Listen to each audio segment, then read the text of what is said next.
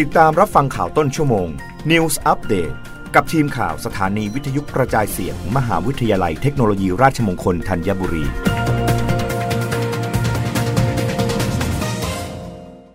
รับฟังข่าวต้นชั่วโมง โดยทีมข่าววิทยุราชมงคลธัญบุรีค่ะ นายกรัฐมนตรีสั่งหน่วยงานที่เกี่ยวข้อง ติดตามผลกระทบการปรับขึ้นค่าโดยสารรถแท็กซี่ หากจำเป็นต้องมีมาตรการช่วยเหลือประชาชนในช่วงเปลี่ยนผ่าน นายอนุชาบุรพชัยศรีรองเลขาธิการนายกรัฐมนตรีฝ่ายการเมือง ปฏิบัติหน้าที่โฆษกประจำสำนักนายกรัฐมนตรีเปิดเผยว่า ตามที่ได้มีประกาศของกระทรวงคมนาคม เรื่องการกำหนดอัตราค่าจ้างบรรทุกโดยสารและค่าบริการอื่นสำหรับรถยนต์รับจ้างบรรทุกคนโดยสารไม่เกิน 7 คน ที่จดทะเบียนในกรุงเทพมหานคร พุทธศักราช 2565 เพื่อให้สอดคล้องกับสภาพเศรษฐกิจและสังคมในปัจจุบัน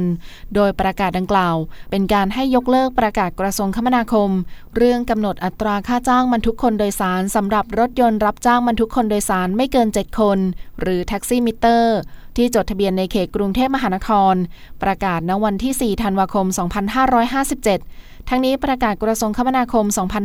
2565 จะเริ่มมีผลบังคับใช้ ให้มีการจัดเก็บค่าโดยสารแท็กซี่ในอัตราใหม่ ถัดจากวันประกาศในราชกิจจานุเบกษาเป็นต้นไป คือตั้งแต่วันที่ 13 มกราคม 2566 พลเอกประยุทธ์จันโอชานายกรัฐมนตรีและรัฐมนตรีว่าการกระทรวงกลาโหม ได้ติดตามและมีความห่วงใยประชาชนที่โดยสารรถแท็กซี่ ที่อาจจะมีภาระค่าใช้จ่ายมากขึ้น จึงได้สั่งการให้หน่วยงานที่เกี่ยวข้อง ติดตามผลกระทบ จากการปรับขึ้นอัตราค่าโดยสารดังกล่าว แม้การปรับขึ้นอัตราค่าโดยสารจะช่วยให้คนขับแท็กซี่มีไรายได้ที่เหมาะสม กับสภาพเศรษฐกิจในปัจจุบันมากขึ้น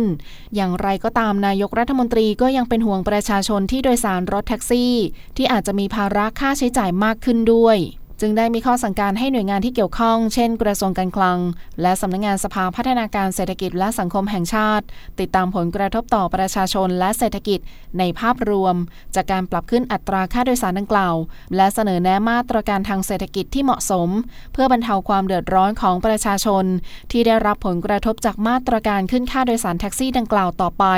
โดยเฉพาะในช่วงเปลี่ยนผ่าน รับฟังข่าวครั้งต่อไปได้ในต้นชั่วโมงหน้า กับทีมข่าววิทยุราชมงคลธัญบุรีค่ะ รับฟังข่าวต้นชั่วโมง News อัปเดตครั้งต่อไป กับทีมข่าวสถานีวิทยุกระจายเสียง มหาวิทยาลัยเทคโนโลยีราชมงคลธัญบุรี